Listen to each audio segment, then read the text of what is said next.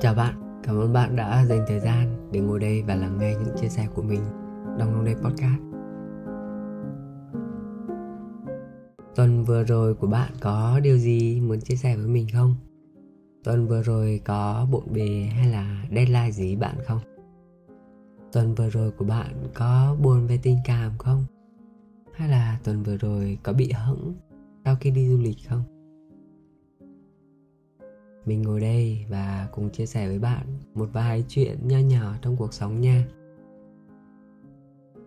Thì mình cảm thấy rằng là dạo gần đây mình bị tổn thương. Mình tự cho phép mình tổn thương và tự cho phép người khác là mình tổn thương. Sau đấy thì đến hiện tại bây giờ thì mình cảm thấy rằng là à, mình vẫn còn tình cảm với người đấy, mình vẫn còn mến người đấy một chút nữa. Và mình vẫn luôn muốn có sự hiện diện của bạn ấy trong những lần gặp gỡ.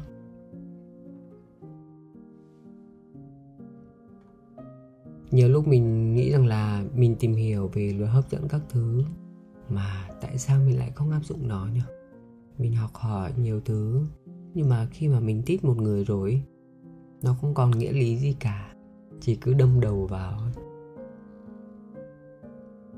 Lúc đấy đưa ra sự lựa chọn là chọn con tim hay là nghe lý trí, thì chắc là lý trí chắc không có cửa.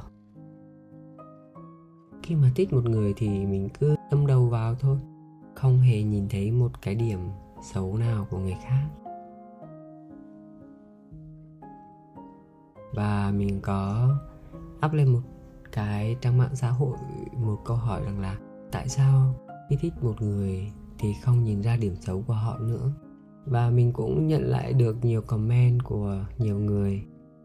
Câu trả lời làm cho mình cảm thấy tỉnh ngộ, làm cho mình cảm thấy sáng mắt ra, để có thể nhìn rõ được hơn về cái con người mà mình đang thích này.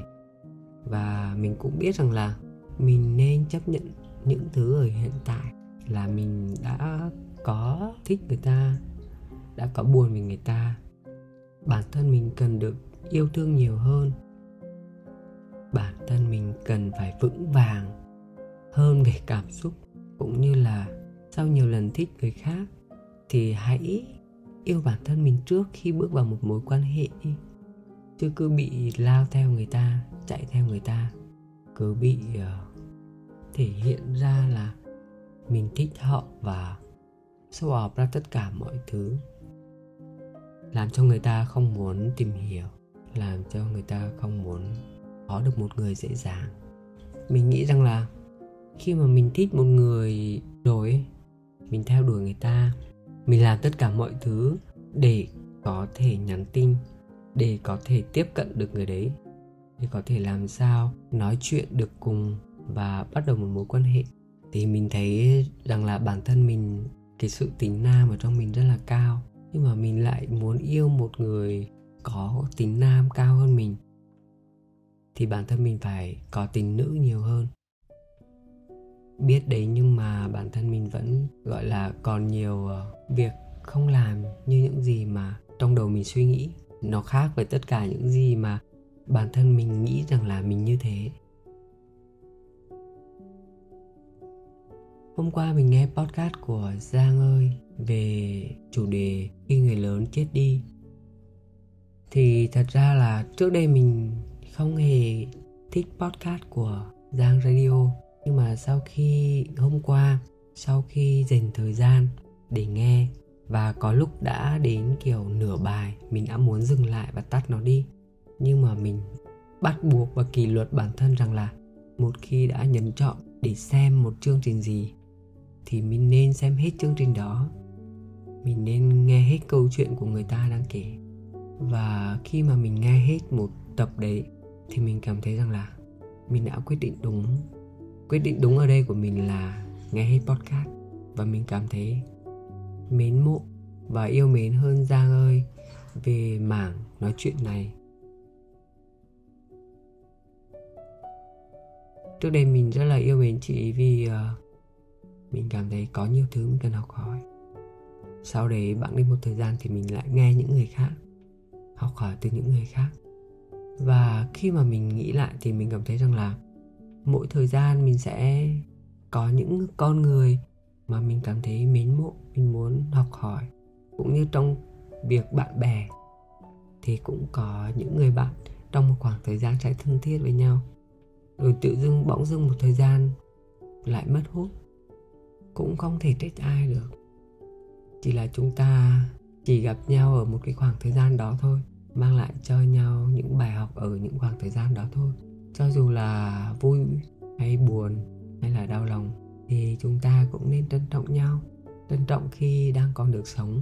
Và mình cảm thấy mình cũng rất may mắn khi bản thân mình cảm thấy trân trọng những những thứ hiện tại, biết ơn, biết ơn rất nhiều vì đang được tồn tại ở đây.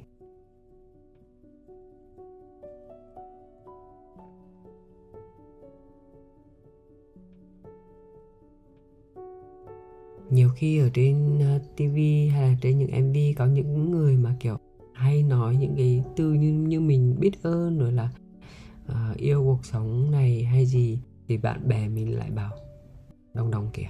Thì uh, mình không biết nữa, nhưng mà chắc là đấy là những thứ mà mình thích, và mình cũng không cần phải nghĩ người khác nghĩ về nó như thế nào. Hôm nay mình cũng có một vài suy nghĩ rằng là sao mình đôi lúc mình cứ gặp ai mình cũng muốn người ta thân thiết với mình. Để làm cái gì không biết nữa. Để tự cho phép mình là người tốt đẹp nhất. Để tự cho phép mình là người tốt tính nhất. Để tự cho phép mình cảm thấy mình là một người hoàn hảo nhất.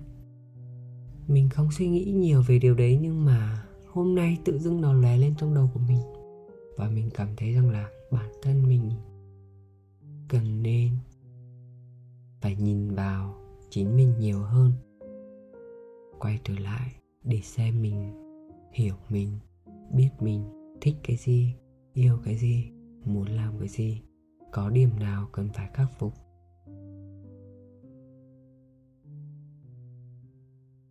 Như thế nó sẽ tốt hơn là cứ chạy ra bên ngoài, cứ tỏ vẻ như thế này thế kia để cho người ta nhìn vào những thứ tốt đẹp nhất của mình mà mình ngụy tạo ra. Đôi lúc nó không phải là những cái thứ mà người ta muốn nghe, muốn thích.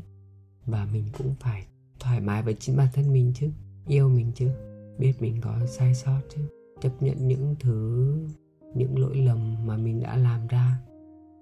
Và mình không hoàn hảo. Không có một từ nào để diễn tả chính bản thân mình ở hiện tại bằng cái từ rằng là mình không hoàn hảo. Biết mình không hoàn hảo thì cố gắng hơn, học hỏi nhiều hơn, chăm chỉ, va vấp để trở thành cái con người mà mình mong muốn. Cho dù chắc là đến cuối đời vẫn còn rất nhiều mong muốn nữa, nhưng mà thôi, ở hiện tại cũng chính là ước mơ của mình của những năm trước mà. Chính hiện tại đây là ước mơ của mình của những ngày tháng trước kia mà. Một câu nói rất hay trong quyển sách Bí Mật rằng là hiện tại chính là quá khứ trong suy nghĩ của bạn.